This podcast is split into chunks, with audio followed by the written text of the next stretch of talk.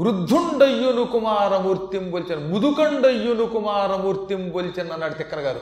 ముదుకడు అయ్యును అంటే ముసలాడయ్యుండి కూడా కుమారమూర్తిం పొలిచను చిన్న కుర్రాళ్ళ దూకాడు అన్నారు అది ఆనందం. అంతేగాని కుర్రాళ్ళగా జుట్టుకు రంగేసుకుని అలా అలా నడవలేక ఎక్కలేక ఆయాసపడితే రంగేసిన శరీరం రంగు పడుతుందా అని పక్కవాడు తెప్పుతాడు. కాబట్టి ఈ పెచ్చపోవాలన్నమాట అందుకని ఎంత బాగా చెప్పాడంటే భర్తృహరి ముఖమంతా ముడతలు పడుతున్నది. ఫలితేన అంకితం శరహ తలంతా నెరిసిపోయింది. గాత్రాణి శిథిలాయంతే శరీరములో అవయవములన్నీ శిథిలమైపోయాయి. అవయవాలన్నీ బాగా వేళ్ళాడిపోతున్నాయి పనిచేయటంలా చేతులు ఉడుకుతున్నాయి ముక్కు ఉడుకుతోంది నడుము ఉడుకుతోంది నడవలేం కూర్చోలేం తినలేం. కాబట్టి శరీరం ఏమైపోయింది? శిథిలమైపోయింది.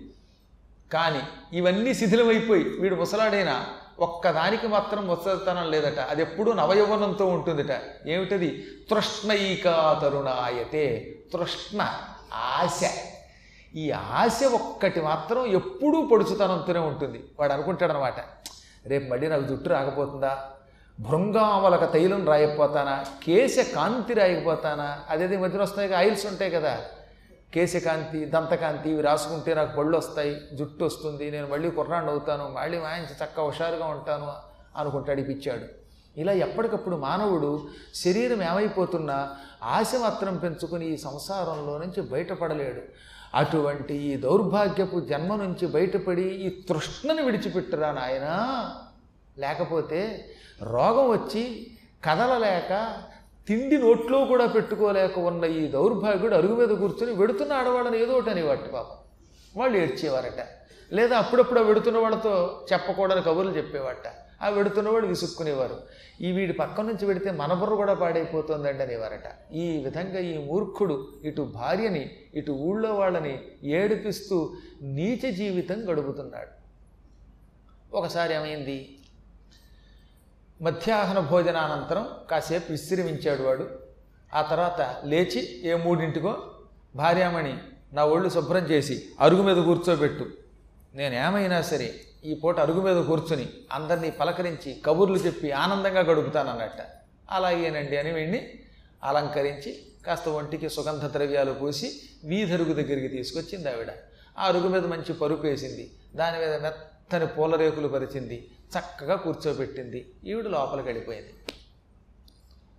ఆ సమయంలో ఆ రాత్రి ఆ రాజుగారి దగ్గర కాసేపు నృత్యం చేయటానికి ఆ రాజాస్థాన నర్తకి వెడుతోంది. ఆవిడ సాయంకాలం ఆరు గంటల నుంచి ఎనిమిది గంటల దాకా రాజాస్థానంలో నృత్యం చేసి ఆ తర్వాత ఇంటికి పోయే ఒక నర్తకి గణిక. ఈ నర్తకి పరమసుందరీమణి. మంచి మహాలక్ష్మిలా వెలిగిపోతోంది. బంగారపు వన్నెతో ఉన్నది. ఆవిడ శరీర అవయవాలన్నీ కొట్ట వచ్చినట్టు కనపడుతున్నాయి. అటువంటి అపూర్వ సుందరి అలంకరించుకుని ఆ వీధి గుండా వెళ్ళింది. వెంటనే వీడు ఆ రూపాన్ని చూసి హా హా అని మూర్చిపోయాడు. ఆవిడ వెళ్ళిపోయింది రాజాస్థానానికి నృత్యం చేయడానికి. ఇక వీడు కూర్చుని ఏడవడం మొదలుపెట్టాడు. ఎవరో పోయినట్టే. బాబు బాబు అని ఏడుస్తూ ఉంటే ఈవిడ కంగారు పడి ఎందుకు ఏడుస్తున్నాడు ఈ దుర్మార్గుడు? అని వచ్చిందిట. వాడు ఏడుస్తూ సుమతి ఇంకనేం బతకలేను సుమతి. సుమతోయ్ నా బతుకైపోయిందోయ్. అంటే ఆవిడ తెల్లబోయి ఏమండి మీరు ఏం అడిగితే చేశాను? ఎంతో చాకరీ చేశాను. ఇంకెందుకండి ఏడుస్తారు? మీకు ఏం కావాలో అడగండి. చేస్తాను అన్నదట. నువ్వు చెయ్యలేవు సుమతి అన్నాడు. నేను చేస్తాను. శాయశక్తిలో ప్రయత్నిస్తాను. అసలు మీరు మనస్సులో ఏమనుకుంటున్నారో అసలు మీ మనసులో ఏ కోరిక ఉన్నదో నాకు తెలిస్తే కదా ప్రయత్నం చేయటం. తెలియనప్పుడు ప్రయత్నించలేము కాబట్టి మీ కోరిక ఏమిటి? మీరేం చూశారు? మీకేం కావాలి? చెప్పండి అన్నది. ఏనొక గణిత రత్నము మానుగ చూచితిని నేను మానిని. ఇప్పుడు చెబుతున్నాను నా బాధ అంతా ఇందాక ఇక్కడ అరుగు మీద కూర్చోబెట్టి నువ్వు లోపలికి పోయావా? అప్పుడు ఒక గణికా రత్నాన్ని ఒక వేస్యని చూచాను. రాజనర్తకి ఆమె. రాజుగారి దగ్గర నృత్యం చేయడానికి వెడుతున్నది అబ్బా ఏమి సుందర్యమణి అని వర్ణించాడు అక్కడ ఆ చెన్ను శశియందున పంకరుహంబునందులేదు. ఆ నయన ప్రభాతి మదనాస్త్రములందు మెరుంగులందు లేదు ఆ కాంతి లతికావలియందు పసిండియందులేదు. లేదు ఆ నలినాయతాక్షి లలితాకృతి నామది పాయనేర్చునే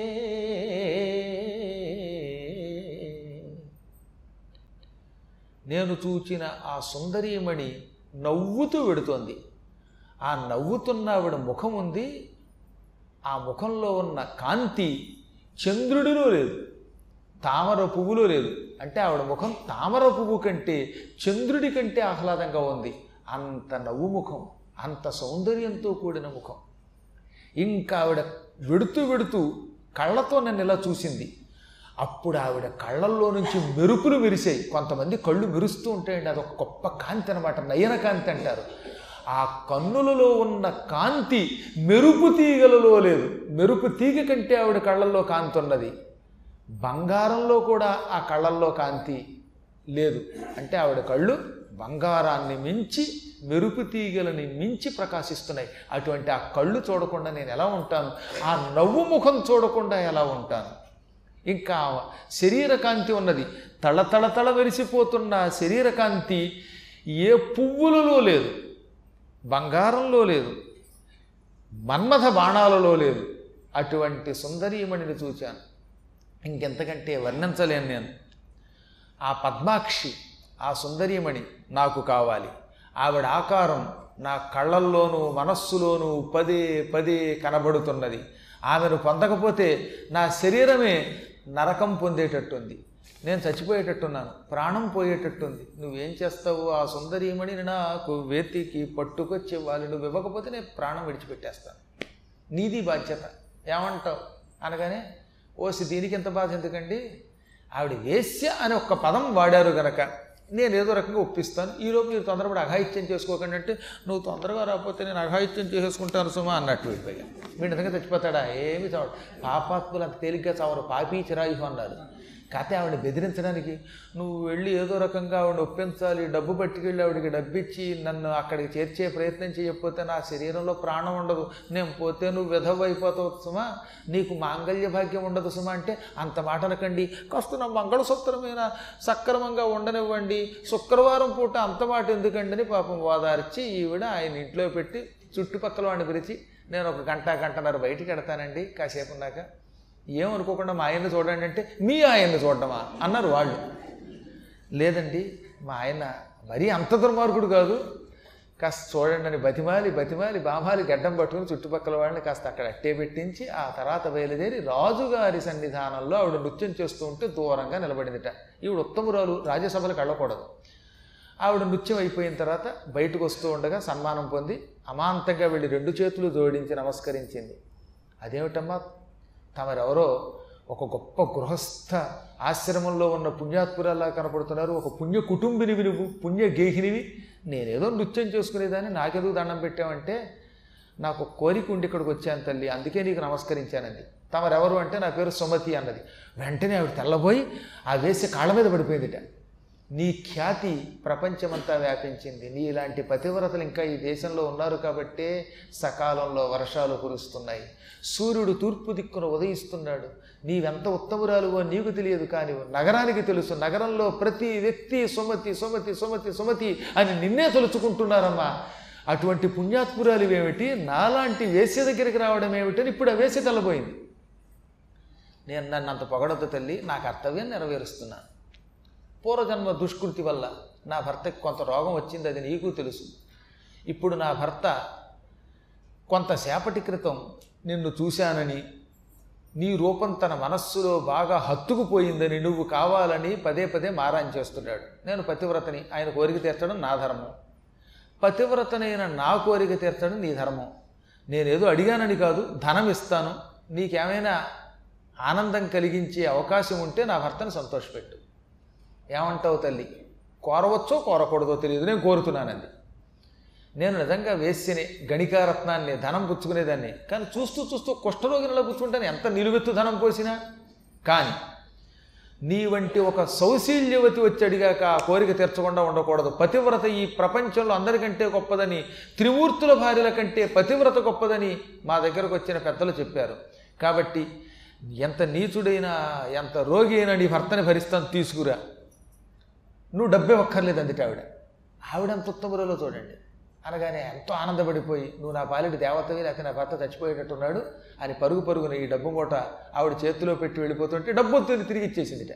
అది పుచ్చుకొని తిరిగి ఇంటికి వచ్చింది ఇంటికి వచ్చి రాగానే భర్త గారి ఈ లోపు అప్పటిదాకా శుభ్రంగా ఇరుగు పొరుగు వాడు పెట్టు తిన్నాడు. అయినా సరే భార్య రాగానే మూతిలో తుడిచేసుకుని నువ్వు వచ్చి తక్కనే మంచినీళ్ళు కూడా తాగలేదు ఏమీ తినలేదు ఏమైంది? కాయా పండా నువ్వు నిజం చెప్పు లేకపోతే నేను చచ్చిపోతానన్నట్ట. మీరు అదృష్టవంతులు. ఆ వేశ్య మీ సంపర్కానికి అంగీకరించింది. చీకటి పడ్డాక మొదటి జామ్ అయ్యాక మిమ్మల్ని తీసుకురమ్మన్నది. తొమ్మిది గంటల వేళ మీకు స్నానం చేయించి మంచి బట్టలు కడుగుతాను. ఒక గంపలో మిమ్మల్ని పెట్టి నా నెత్తి మీద పెట్టుకుని ఆవిడ దగ్గరికి తీసుకెళ్తాను. ఎందుకంటే పతివ్రతలు వేశ్యావాటికలోకి అందరూ చూస్తూ ఉండగా వెళ్ళకూడదు. మొదటి జాము గడిస్తే ఈ చుట్టుపక్కల వాళ్ళు నిద్రపోతారు.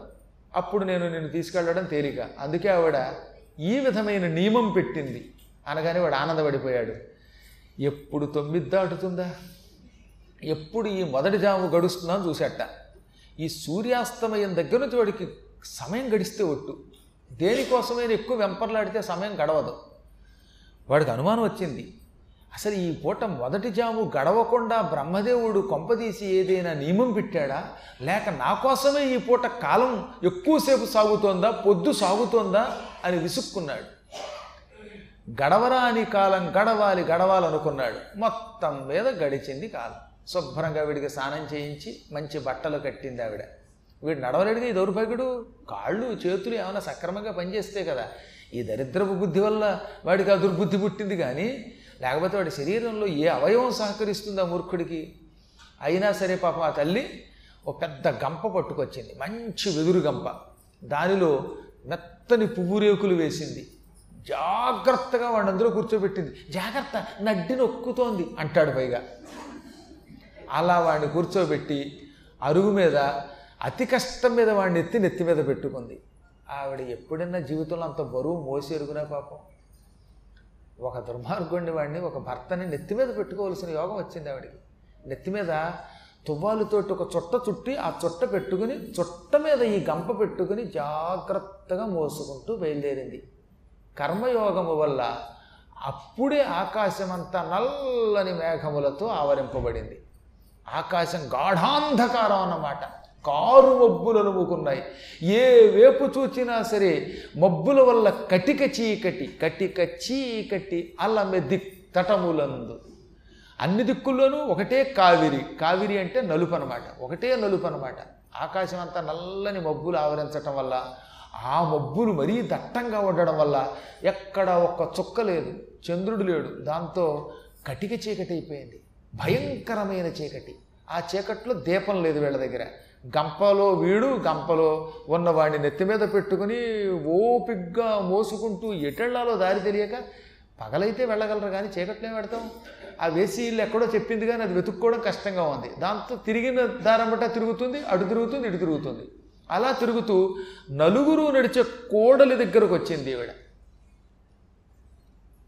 ఆ సమయంలో అక్కడ ఒక గందరగోళం. పూర్వం మాండవ్యుడు అని ఒక మహాత్ముడు ఉన్నాడు పరమపుణ్యాత్ముడు ఆయన అంత గొప్ప ఋషి మరెవడూ లేడు. నిష్ఠాగరిష్ఠుడు బ్రహ్మచారి నిజమైన యోగి ఆయన.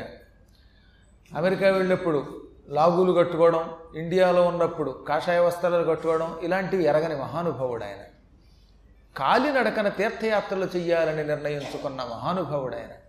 ఎంతో మహిమ కలిగిన వాడు తపశ్శక్తి ఉన్న తపశ్శక్తిని మాత్రం ఉపయోగించకుండా కేవలం కాలినడకన తీర్థయాత్రలు చెయ్యాలని సంకల్పించి ఒక సంవత్సరం పాటు భూమండలం అంతా నడిచి తిరిగేవాట. సామాన్యుళ్ళ అసలైన మాండవ్యుడిని కూడా తెలియదు ఎవరికి. మాండవ్యుడనే ఒక మహానుభావుడు కాలియాత్రతో తిరుగుతున్నాడు ఈ ప్రపంచమంతా కాలినడకతో తీర్థయాత్ర చేస్తున్నాడు రెండో గంట అడిగి తిరగకుండా రహస్యంగా తిరిగాట. అలా తిరుగుతూ తిరుగుతూ ఒక మూడు రోజుల క్రితం ఈ ప్రతిష్టానపురం వచ్చాడు ఆయన ప్రతిష్టానపురంలో ఓ పాడుబడిన సత్రం ఉన్నది అందరూ ఉండే అన్న సత్రాల్లో ఉంటే ఎప్పుడో ఒకప్పుడు తన గుట్టు బయటపడుతుంది కనుక పాడుబడిన సత్రం దగ్గర రహస్యంగా గడిపి వెళ్ళిపోదాం. ఆ ఊళ్ళో హింగుళాదేవి అని ఒక దేవత ఉన్నది. అమ్మవారు లక్ష్మీదేవి హింగుళాదేవి అనే పేరుతో ఆ ఊళ్ళో ఉన్నది. మీరు వినే ఉంటారు ఎప్పుడైనా హింగుళాదేవి యొక్క చరిత్ర. ఇప్పుడు పాకిస్తాన్లో ఉంది. ఎప్పుడన్నా మీరు కొడితే యూట్యూబ్లో వస్తుంది. సంవత్సరానికి ఒకసారి పాకిస్తాన్లో ఆ ప్రాంతానికి మన హిందువులు ప్రాణాలకి తెగించి పెడుతూ ఉంటారు. ఈ దుర్మార్గులు చంపేస్తూ ఉంటారు. అక్కడ ఉన్న తురకాళ్ళు బాంబులు పెడుతూ ఉంటారు. అయినా సరే నడిచేడతారండి వాళ్ళు. పోతే పోతుంది ప్రాణం. అమ్మని సంవత్సరానికి ఒకసారి చూద్దామని. అల్లసాని పెద్దని మనకి చెప్పడు కేదారేసు భజించి తిన్ శిరమునన్ కీలించి తిన్ హింగుళా పాదాంభోరుహముల్ అంటాడే ఆ హింగుళాదేవి ఆవిడే. అమ్మవారు నూట ఎనిమిది శక్తిపీఠాల్లో హింగుళాదేవి కూడా ఒక పీఠం. ఆ అమ్మవారు ప్రతిష్టానపురానికి దగ్గరలోనే ఉండడం వల్ల ఆ రాత్రి అక్కడ పడుకుని పొద్దున్నే వెళ్ళి అమ్మవారిని చూద్దాం అనుకున్నాడు ఆయన. అక్కడికి దగ్గరలో ఉన్న కొండ మీద ఉంటుంది కనుక. అందువల్ల చీకట్లో వచ్చి ఎవరికీ తెలియకుండా హాయిగా ఆ ప్రతిష్టానపురంలో పాడుబడిన సత్రం అరుగు దులుపుకుని దాని మీద కూర్చుని ఓ ఆసనం వేసుకుని కళ్ళు మూసుకుని జపం చేసుకుంటున్నాడు ఆయన. ఆ రోజు కొంతమంది భయంకరులైన దొంగలు పరమక్రూరులు కిరాతకులు అవసరమైతే దొంగతనానికి వెళ్ళినప్పుడు యజమానుల్ని చంపి కూడా దొంగతనం చేసే దుర్మార్గులు ఆ రాజుగారి అంతఃపురంలో ప్రవేశించారు. దొంగల్లో కూడా అవకాశం ఉంటే దొంగతనం చేసిపోయేవాళ్ళు కొందరు ఉంటారు. కొంతమంది అలాగ ప్రాణం తీసేస్తారండి. గొలుసిస్తావా? పొడి చేయమంటారు ఇవ్వకపోతే పొడి చంపేస్తారు. అలాంటప్పుడు గొలుసు ఇచ్చేయండి ఎందుకోసం? గొలుసు కోసం మనం మన ప్రాణాన్ని అలుసు చేసుకోకూడదుగా మరి? కొంతమంది నేను చచ్చినా ఉన్నంటాడు ఇక చచ్చాక నువ్వు ఇచ్చేది ఏమిటి? ఎలాగో పొడిచేవాడు పట్టుకుపోతాడు. చచ్చాక నువ్వు ఇవ్వకపోయిన వాడే పట్టుకుపోతాడు. పాపం గొలుసు కోసం చచ్చిపోయిన వాళ్ళు ఎంతోమంది ఉన్నారండి. పాపం చచ్చిపోయిన వాళ్ళకి ఈ గొలుసు మళ్ళీ ఆ స్వర్గంలోనో నరకంలోనో దక్కుతుందో లేదో తెలియట్లేదు కానీ నాకు. అందువల్ల ఈ దుర్మార్గులు ఎటువంటి వాళ్ళు? నగరంలోకి అడుగుపెట్టి దొంగతనానికి వెళ్ళారంటే అవతల వాడు అవసరమైతే ప్రాణం తీసేస్తారు. అటువంటి వాళ్ళు రాజాంతఃపురంలోకి వెళ్ళి అంతఃపురంలో రాణిగారు మొదలైన వాడు నిద్రపోతుండగా వాళ్ళందరి మెడల్లో ఉన్న గొలుసులన్నీ తీసేశారు. నగలన్నీ తీశారు. ఎంత టెక్నిక్గా తీశారంటే నిద్రపోతున్న వాళ్ళకి రవ్వంత కూడా మెలుకు రాలేదట. అసలు దొంగలు కొంతమంది అలాంటి వాళ్ళు ఉంటారండి. ఎంత నిద్రపోతున్నా ఒకసారి కాకపోతే ఒకసారైనా మన ముట్టుకుంటే వెలుగు రాకుండా ఉంటుందా? ఈ చెవులు కొన్న దుద్దులు తీసేశాడు అనుకోండి వెలుగు రాకుండా ఉంటుందా? అప్పుడు కూడా వెలుగు రాలేదంటే మహానుభావుడు కేకే అంటే కుంభకర్ణ. చాలా కష్టం అది మరి. ఒక్కసారి మాత్రం నేను అటువంటి ఒక వ్యక్తిని చూశాను. మాతో పాటు యాత్రకు వచ్చాడు. పాపం అహ్మదాబాద్లో ఆయం ఆ తర్వాత అక్కడ నుంచి ద్వారకు వెడదామని రైల్వే స్టేషన్లో పాపం అందరం ఉంటే నవ్వుతారు అనుకుని ఏంటో దూరంగా వెళ్ళి ఓ ప్లాట్ఫారం దగ్గర బంచ ఓ బల్ల కింద పడుకున్నాడు. బల్ల కింద. ఆ తర్వాత పాప ఆయన అలా నిద్రపోతూ ఉండగా రైలు వచ్చింది. ఈ నీడను వెతికితే ఈ బల్ల కింద ఉన్నాడు. బల్ల కింద ఎలా ఉన్నాడో తెలుసా? ఇక ఆయన యోగి వేమన. మొత్తం బట్టలు కూడా పట్టుకుపోయారు ఎవరో. ఆయన తెలియదు ఆయన లేపితే ఉలిక్కి వెళ్ళేసి ఏమైంది అన్నాడు. ఏమవడం కాదు ప్లాట్ఫారం మీద ఉన్నావు నువ్వు సన్యాస దీక్ష తీసుకున్నావా అని అడిగారు ఈ ఏమిటంటే అప్పుడు చూసుకుంటే మొత్తం ప్యాంటు చొక్కా మొత్తం అన్ని పట్టుకుపోయారండి పరుసు పట్టుకుపోయారు. అయినా తెలియలేదుట. నాకు అన్నిటికంటే ఆశ్చర్యటంటే ఫ్యాంటు ప్యాంటు లాగితే కూడా తెలియపోవచ్చు కానీ చొక్కా ఇప్పుతున్నప్పుడు ఈ వెనక నుంచి తీయాలి కదండి. ఇక్కడ బటన్స్ తీయాలి ఈ చేతులు పైకెత్తాలి ఇది లాగాలి. చొక్కా తీస్తూ ఉంటే కూడా వెలుకూరాలేదు ఆయనకి పాపం మహానుభావుడు. పైగా తర్వాత అన్నాడు లేదండి వాడు ఏదో మత్తు మంది తల్లేసి పట్టుకుపోయి ఉంటాడండి. అందుకే ప్యాంటు తీసేస్తున్నా చొక్కా తీసినా నాకు మెలుగు రాలేదండి అన్నాడు. ఓహో అలాగా? అని మర్నాడు ఏం చేశారు? ఈయన్ని ఇంకో ఇద్దరిని కలిపి ఓ రూమ్లో వేశారు. ఆ రూమ్లో ఉన్నవాడు కొంచెం కొట్టివాడు మా లింగయ్య గారికి మళ్ళీ. ఆయన మర్నాడు పడుకున్నాక వీడి ప్యాంటు షర్టు కావాలని తీసేశాడు. అప్పుడు మెలుగు రాలేదు. అప్పుడు విషయం అర్థమైంది. తీస్తున్న దాన్ని మళ్ళీ వీడియో తీసి చూసావా? అక్కడంటే మత్తుమంది పెట్టారు. ఇక్కడ ఎవరు పెట్టారా అంటే అంతేనంటారా? అన్నాడు బాబు మహానుభావులు వాళ్ళ పూర్వజన్మ సుకృతం ఏంటంటే కొంతమంది అలా అనమాట ఉపన్యాసం అయిపోయినా సరే కుర్చీలోంచి లేవమంటే లేవరు వాళ్ళు. ఎక్కడున్నాను? అంటారన్నమాట బాబు ఉలిక్కిపడి మరి ఏమొచ్చిందో తెలియదు కానీ ఈ దొంగలు వెళ్ళారట అంతఃపురంలో పడ్డారట రాణిగారు నగలు ఒలుచుకున్నారట ఇంకా చెలికెత్తిన నగలు ఒలుచుకున్నారు అందరివి ఒలుచుకున్నారు చెవులు దుద్దులు కుండలాలు అన్నీ లాగేశారు అయినా మెలకు రాలేదు. మొత్తం నగలన్నీ కలిపి ఒక పది పన్నెండు బస్తాలు అయ్యాయిట. ఈ బస్తాలు అవస్థపడి మోసుకుంటూ వచ్చారు. ఆ వస్తూ వస్తూ కర్మగాలి దారిలో ఈ అంతఃపురంలో రాజుగారి కాలు తొక్కారు. రాజుగారు అక్కడ ఎందుకో కానీ ఆ పూట ఆయన ఆసనంలో నిద్రపోతున్నట్ట పెద్ద కుర్చీ ఒకటి వేసుకుని కుర్చీలో నిద్రపోయాడు. ఆ నిద్రపోతున్నవాడు రాజుని తెలియక వీళ్ళు చీకట్లో ఈ నగల మూటలు పట్టుకెడుతూ ఆయన కాలే తొక్కారు. ఆయన ఉలిక్కుమళ్ళి చూస్తే ఎదురుగుండా దాదాపు పాతిక ముప్పై మంది దొంగలు జమాజట్టిలో ఉన్నారు వాళ్ళు ఒక్కొక్కళ్ళు. మంచి పహిల్వానుల్లో ఉన్నారు వాళ్ళు. రాజుగారికి ఒళ్ళు మండిపోయి వీళ్ళు దొంగలని తెలిసి ఒక్కసారి కత్తి దూసిరే దొంగలారా మహారాజుని ఇంత పరాక్రమవంతుడిని నేనుండగానే దొంగతనం చేస్తారా? అని కత్తి దూశాడు రాజుగారు చాలా గొప్పవాడు ఆయన. అసహాయ సూర్యుడై అక్షౌహిణి సైన్యం చంపేసిన వాడు ఆయన. అందుకే దొంగలు హడిలిపోయి తొందరపడి రాజుగారిని తొక్కేవరోయ్ వన్ టూ త్రీ దౌడ్ అని పరిగెత్తారు. పారిపోయే వాళ్ళు నగలు వదలరు నగలు పుచ్చుకొని పరిగెత్తడం మొదలెట్టారు. రాజుగారు పరిగెత్తడం బాగుండదు కనుక గంట కొట్టగానే భటులు వచ్చారు. ఒరే దొంగలు ఇలా వెళ్ళారా అంతఃపురంలో పడి ఇంతమంది నగలు ఎత్తుకుపోతూ ఉంటే పాతిక మంది దొంగలు వస్తే మీరు ఏం చేస్తున్నారా? వెళ్ళి వాళ్ళని పట్టుకోండి. ఇవాళ వాళ్ళని పట్టి శిక్షించవలసిందే అన్నాడు రాజుగారు. వీళ్ళు మహావేగంగా ఈ భటులు యమకెంకరులు లాంటి భటులు ఈ దొంగల వెంటబడ్డారు దొంగలు పాతిక మంది వెనకాతలు ఒక యాభై అరవై మంది మంచి సుశిక్షితులైన కాలభైరవుల్లాంటి ఆయుధములు కలిగిన రాజభటులు పడ్డారు. ఈ దొంగలకు భయం వేసింది. అయినా సరే నగలు పుచ్చుకుని పరిగెత్తారు పరిగెత్తారు. ఈ పాడుబడిన సత్తాన దగ్గరకు వచ్చారు. అక్కడ మాండవ్యముని పాపం రాత్రిపూట ఆత్మనిష్టతో జపం చేసుకుంటున్నాడు ఆయన. అరుగు మీద శుభ్రం చేసుకుని కూర్చుని జపం చేసుకుంటున్నాడు. వీళ్ళు ఏమనుకున్నారంటే ఒరే ఇంక ఈ నగలతో మనం పరిగెత్తలేం. నగలు చాలా బరువుగా ఉన్నాయి. ఈ మూటలతో పరిగెత్తేలోపు భట్లు పట్టుకుంటే నరికి అవతలైనా పారేస్తారు లేదా రాజుగారి దగ్గరికి ఎడతా తీసుకెడతారు. రాజుగారి దగ్గరికి ఎడితే ఎలాగో మనకి కొరత పడుతుంది. ఎందుకు వచ్చింది? ఈ నగలు వదిలించుకుందాం. అయితే ఇక్కడ ఒక టెక్నిక్ నాకు అనిపిస్తోందని వాళ్ళలో ఒకడు ఒక మంచి సలహా ఇచ్చాడు. ఏమని? రాజుగారికి సన్యాసులంటే భక్తి. వీడెవడో ఈ అరుగు మీద సన్యాసి కూర్చుని జపం చేసుకుంటున్నాడు. కాషాయ వస్త్రం వేశాడు. రాజుగారికి ఒక నియమం ఉన్నది. కాషాయ వస్త్రమాత్రేణ యతి పూజ్యో నసంశయ కాషాయ వస్త్రము ధరించినంత మాత్రం చేత యతి పూజారుహుడు. కాబట్టి కాషాయ వస్త్రం ధరించిన ఎవరికైనా నమస్కారం చెయ్యాలి అనుకునేవాడు మన మహారాజు. ఈ నగల మొట్లన్నీ ఈ సన్యాసి వెనకాతలు వేసేద్దాం. దొంగలు చూడా చూడరు చూసిన సన్యాసి కనుక ఆయన ఏం చేయరు పట్టించుకోరు. మనం పారిపోదాం. తర్వాత ఎప్పుడో సమయం చూసుకుని ఇక్కడికి వచ్చి మన అదృష్టం బాగుంటే నగలు దొరికితే మళ్ళీ పట్టుకుపోదాం అనుకుని నగల మొట్లన్నీ ఆయన వెనకాతల పారేసి వెళ్ళిపోయారు. పాపం ఆ మాండవ్యుడికి దొంగలు రావడం మాట్లాడుకోవడం ఈ మూటలన్నీ పక్కన వెయ్యడం ఇవేమీ తెలియదు. ఎందుకంటే ఆయన ఆత్మనిష్టలో ఉన్నాడు అన్నీ మరిచిపోయి సమాధిలో ఉన్నాడు. అసలైన సమాధి యోగం అది. ఇంతలో భటులు పరుగు పరుగును వచ్చారు. ఆ సమయంలో ఆకాశంలో ఏమైంది? అసలే కటిక చీకటిగా ఉంది. ఆ చీకట్లో మెరుపులు మెరిశాయి. ఆ మెరుపుల్లో సత్రం అరుగు కనపడింది. అరుగు మీద సన్యాసి కనపడ్డాడు. సన్యాసి వెనక మూటలు కనపడ్డాయి. ఏమిటి మూటలని వాళ్ళు వచ్చారు? వాళ్ళ దగ్గర ఉన్న దీపాలు వెలిగించి చూశారు. కాగడాలతో వస్తారు వాళ్ళు ఎప్పుడునూ. ఆ కాగడాల సమయం చూసి వెలిగించారు. వెలిగించగానే ఆ కాంతిలో అన్నీ నగలే కనపడ్డాయి.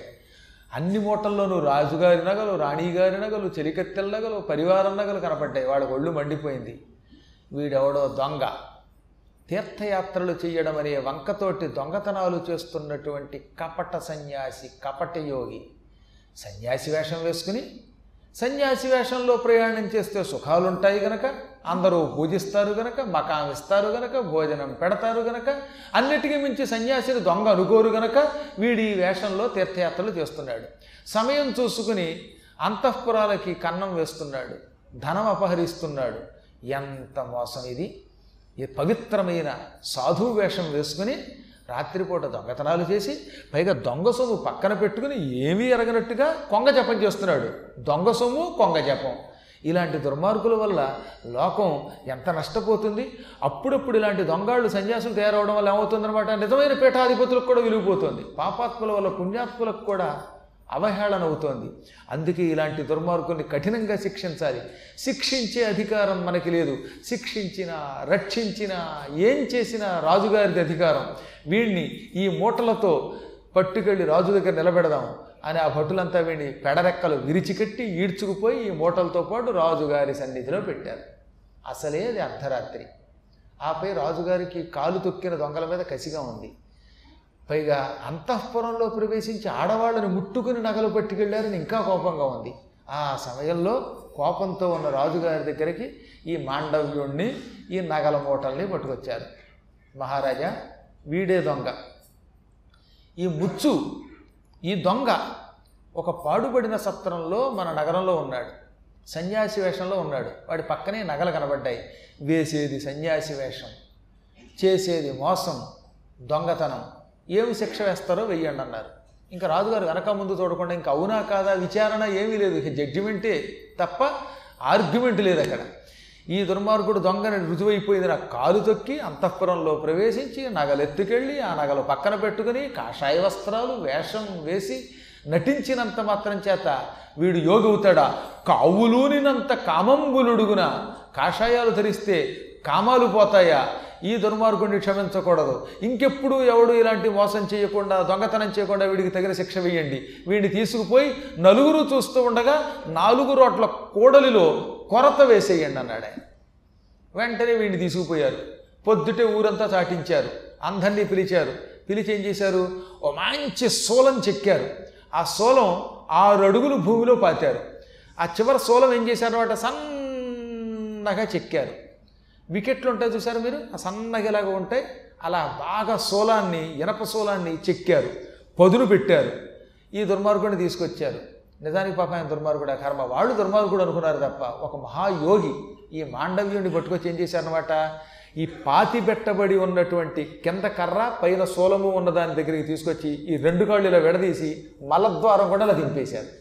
దానికి కొర్రు లేక కొరత అని పేరు. కొరత అంటే అదనమాట ఇలా సన్నగా ఒక కర్ర ఉంటుంది. ఆ కర్ర దగ్గరికి తీసుకొస్తారు. రెండు కాళ్ళు ఇలా పట్టుకుంటారు. సరిగ్గా మలద్వారం కూడా అలా దింపుతారు. ఆ సోలం సరిగ్గా నాభి దాకా దిగాలి. అక్కడ దాకా అలా దింపి వెళ్ళిపోతారు. అప్పుడు ఏమవుతున్నట్టు వాడు? అని కొట్టుకుంటాడు కాసేపు. ఒక్కసారి ఆలోచించండి. వింటేనే ఒళ్ళు కంపరం ఎత్తదు. అటువంటిది అలా గుచ్చి నాభి దాకా తీసుకుపోయి ఆ తర్వాత వదిలేస్తారు. వాడు వీళ్ళు బట్టి ఎప్పుడో ఒకప్పుడు చస్తాడు. మహాపాపములు చేసిన దుర్మార్గులకి ఇలాంటి దొంగలకు ఆ రోజుల్లో ఆ శిక్షలు ఉండేవన్నమాట. వేలాది కోట్లు ప్రజల యొక్క ధనాన్ని అపహరించిన పాపాత్ములందరికీ ఇలాంటి కొరతనే శిక్ష వేయడం మొదలు పెడితేనా? శిశు బ్యాంకులు కాదు కదా అన్ని ఉష్ బ్యాంకులు అయిపోతాయి. మళ్ళీ ఎప్పుడు అలాంటి శిక్ష వేసేవాడిని ఎవడో ఒకటి దేవుడు పంపాలి మనకి. మన భారతదేశానికి ప్రజాస్వామ్యం లాంటిది పనికిరాదు. గట్టిగా వేయాలి. ఎవడైనా సరే కాస్త పడితే మన అందరం కూడా అనుక్షణం జాగరూకులమై ఉంటాం అనమాట నేను చెప్పలేదు. అలా ఉండేలా చేయమని వ్యాసుడు చెప్పాడు సింహ మళ్ళీ మళ్ళీ నా మీద పడగలి పాపం దానికి గుచ్చుకుపోయి అలా ఉండిపోయాడు ఆయన. చస్తాడేమో చూస్తే ఈయన యోగి కదండి. అలా యోగాభ్యాసంతో కన్నీళ్ళు పెట్టుకోలేదు ఏడవలేదు. మహాబాధ అనుభవిస్తూ కిక్కురు మనకుండా ఊరుకున్నట్ట. ఏమండి? సోలం శరీరంలోకి దిగితే బాధ లేకుండా ఎలా ఉంటుంది? ఆత్మయోగి గనక తన తపశ్శక్తితో ప్రాణం పోకుండా నిలబడ్డాడు. ఏడవలేదు రాజుని తిట్టలేదు పన్నెత్తి తిట్టలేదు. రే నువ్వు పురుగులు పడిపోతావురా అలాంటి తిట్లు పొరపాటును తిట్టలేదు. అసలు భటులతో మాట్లాడలేదు రాజుతో మాట్లాడే వాళ్ళు ఏం వేసినా నిర్వికారంగా అనుభవించాడు ఆయన. కర్మగాలి నెత్తి మీద అభాండం పడింది. స్వీకరించాలనుకున్నాడు ఆయన. మహాత్ములైన యోగులు ఎప్పుడైనా శిక్ష పడితే ఏ చెరసాల్లోనూ ఉండవలసి వస్తే అన్నీ విడిచిపెట్టి పరమాత్మని ధ్యానం చేస్తారు. ఇది ఒక కర్మయోగం అనుకుంటారు. ఎవరిని నిందించరన్నమాట. అలా ఆయన మూడు రోజులుగా ఆ స్తంభానికి వెళ్ళాడబడ్డాట చివరికి ఎలా విముక్తుడయ్యాడో తెలిసిన? ఓ రోజున ఆయన చీకట్లో ఆ శూలానికి వేళ్ళాడబడుతున్నాడు. శూలానికి వేళ్ళాడబడి ఏడుస్తూ ఉండగా అంటే లోపల లోపల జపం చేసుకుంటూ ఉండగా అక్కడికి పితృదేవతలు కొంతమంది దేవతలు దేవ ఋషులు వశిష్ఠుడి లాంటి వాళ్ళు హంసల రూపంలో పక్షుల రూపంలో వచ్చారట రాత్రి. వచ్చి వాళ్ళంతా ఏది? వశిష్ఠుడి లాంటి వాళ్ళు నారదుడి లాంటి వాళ్ళు సనకసనందనాథులు పక్షుల రూపంలో వచ్చి మాండవ్య ఇంత మహానుభావుడు ఇంత గొప్ప యోగివి నీకు ఈ కర్మ ఏమిటయ్యా ఇలా సోలానికి ఎందుకు గుచ్చుకోబడ్డామని అడిగితే ఏం చేయనిది నా కర్మయోగం. బ్రహ్మ నా నుదుటి రాశాడు. యమధర్మరాజు శిక్ష వేశాడు. అనుభవిస్తున్నాను. ఏ తప్పు లేకపోయినా శిక్ష అనుభవించవలసిన యోగం వచ్చింది. నిర్వికారంగా అనుభవిస్తున్నాను. అనగా వాళ్ళన్నారు ఇంత శిక్ష వేసిన రాజుగారిని నువ్వేం శాపం పెట్టలేదంటే మధ్యలో రాజు ఏం చేస్తాడు? కర్మ వల్ల శిక్ష వచ్చింది. రాజు ఎప్పుడు ఏం చేస్తాడు? యముడు ఒక శిక్ష విధిస్తే అది ప్రభుత్వం అమలు చేస్తుంది. కాబట్టి శిక్ష వేసిన వాడు ఎముడైతే రాజుకెందుకు శిక్ష? అనగా వాళ్ళేమన్నారు? పోనీ నీ యోగశక్తితో సోలం లాక్కుని నువ్వు బయటికి రావచ్చు కదా అంటే రాజు వేసిన శిక్ష రాజుగారే తీయాలి. నేను సోలం బయటికి లాక్కుని నా శక్తితో వెళ్ళిపోతే అది దోషం. ఎప్పుడో ఒకప్పుడు మళ్ళీ ఈ శిక్ష అనుభవించాలి. ఎందుకు అనుభవిస్తానన్నట్ట? నిజంగా ఆయన తలుచుకుంటేనండి యోగశక్తితో ఆ సోలం కరిగి కిందకు వస్తుందిట మంచినీళ్ళల్లా కరిగిపోతుందిట. కానీ ఆయన అనుభవిస్తానన్నాడు. అప్పుడు ఇదంతా పక్కన కాపలాకు వస్తున్న భటులు విన్నారు. వాళ్ళు ఏంటంటే ఒక వ్యక్తిని కొరత వేశాక వాడు చచ్చేదాకా కాపలాకయ్యాలట అందుకని కాపలా వస్తున్న భటులు విని వాళ్ళు మతిపోయి వీడెవడో యోగని గ్రహించి రాజుగారికి వెళ్ళి మహారాజా ఎంత పొరపాటు జరిగింది? ఋషులు ఎవరో దేవతలు ఎవరో పక్షుల రూపంలో వచ్చి మనం కొరత వేసిన ఆయనతో మాట్లాడారు. నిజానికి మనం కొరత వేసింది ఒక యోగిని అని జరిగిందంతా చెప్పగానే ఆయనకి మతిపోయిందనమాట అప్పుడు తెలిసాక అప్పుడు ఆయన ఏం చేశాడు? కాళ్ళ మీద పడి నన్ను క్షమించండి మీకు శిక్ష వేశాను. మహాపాపం ఇది. అందుకే రాజుగారు ఎప్పుడూ కూడా నరకానికి పోతాడు. రాజ్యాంతే నరకం ధ్రువం. రాజ్య పరిపాలన అయ్యాక నరకానికి పోతాడట. మనం ప్రభుత్వం ప్రభుత్వం నాకు చక్కగా గవర్నమెంట్ వచ్చింది అనుకోకండి గవర్నమెంట్లో ఉన్నవాడు నరకానికి పోతాడట. అంతం అయ్యాక ఎందుకని ఎప్పుడో ఒకప్పుడు ఇలాంటి పిచ్చి పనులు చేస్తారు కనుక ఇంకా ఈ కలియుగంలో వాళ్ళు వేళ్ళకి స్వర్గం అనేది ఉంటుందంటే అంత తేలికేం కాదు. కాబట్టి నేను చాలా పొరపాటు చేశాను. ఇప్పుడు ఈ శిక్షని ఎలా తగ్గిద్దామా అని ఆలోచించి ఆ కర్ర లాగుదామని ప్రయత్నించే కొద్దీ బిగుసుకుపోయింది రాదు ఆ సోలం. అప్పుడు చివరికి ఆ మలద్వారం దాకా దాన్ని కోయించేశాడు రంపంతో. శాశ్వతంగా ఆ ముక్క మాత్రం ఆయన కడుపులో ఉండిపోయిందిట. అది కడుపులో ఉన్నా సరే ఇప్పుడు నువ్వు నాకు శిక్ష లేకుండా చేసావు గనక ఆ యోగ శక్తితో నేను బాధ లేకుండా చేసుకుంటున్నాను అన్నాడు ఆయన. ఇప్పుడు రాజుగారు శిక్ష తీసేసాడుగా రాజుగారు శిక్ష తీశాడు కనుక ఇంక తనలో తప్పు లేదని ఒప్పుకున్నట్టే. తప్పు లేదని నువ్వు ఒప్పుకున్నావు గనక నాలో కర్ర ఉన్నా ఆ కర్రని బతికినంతకాలం అలాగే ఉంచుకుని ఆ బాధ అనుభవిస్తాను. నిన్ను ఆశీర్వదిస్తున్నాను అన్నాడు ఆయన. అంత గొప్ప ఆలోచించండి. అలా శాశ్వతంగా సోలం పెట్టుకున్న మహాత్ముడు మాండవ్యుడు. ఆ మాండవ్యుడు మూడు రోజులు సోలానికి వెళ్ళాడబడ్డాడు అది కూడా ప్రతిష్టానపురంలో నాలుగు రోడ్ల కూడల్లో ఉంది. ఆ సోలం ఉన్న చోటికి సతీ సుమతి మొగుడిని మోసుకుంటూ వచ్చిందనమాట ఇంకా ఈ సోలం నుంచి ఆయన విముక్తుడు పొందని క్రితం జరిగిన కథ ఇది. అక్కడికి ఆవిడ వచ్చిన తర్వాత ఏం జరిగిందో రేపటి రోజు కార్యక్రమంలో తెలుసుకుందాం. స్వస్తి ప్రజాభ్య పరిపాలయంతాం. న్యాయ్యేన మార్గేణ మహీం మహిషా. గోబ్రాహ్మణేభ్య సుఖమస్తు నిత్యం లోకా సమస్తా సుఖినో భవంతు.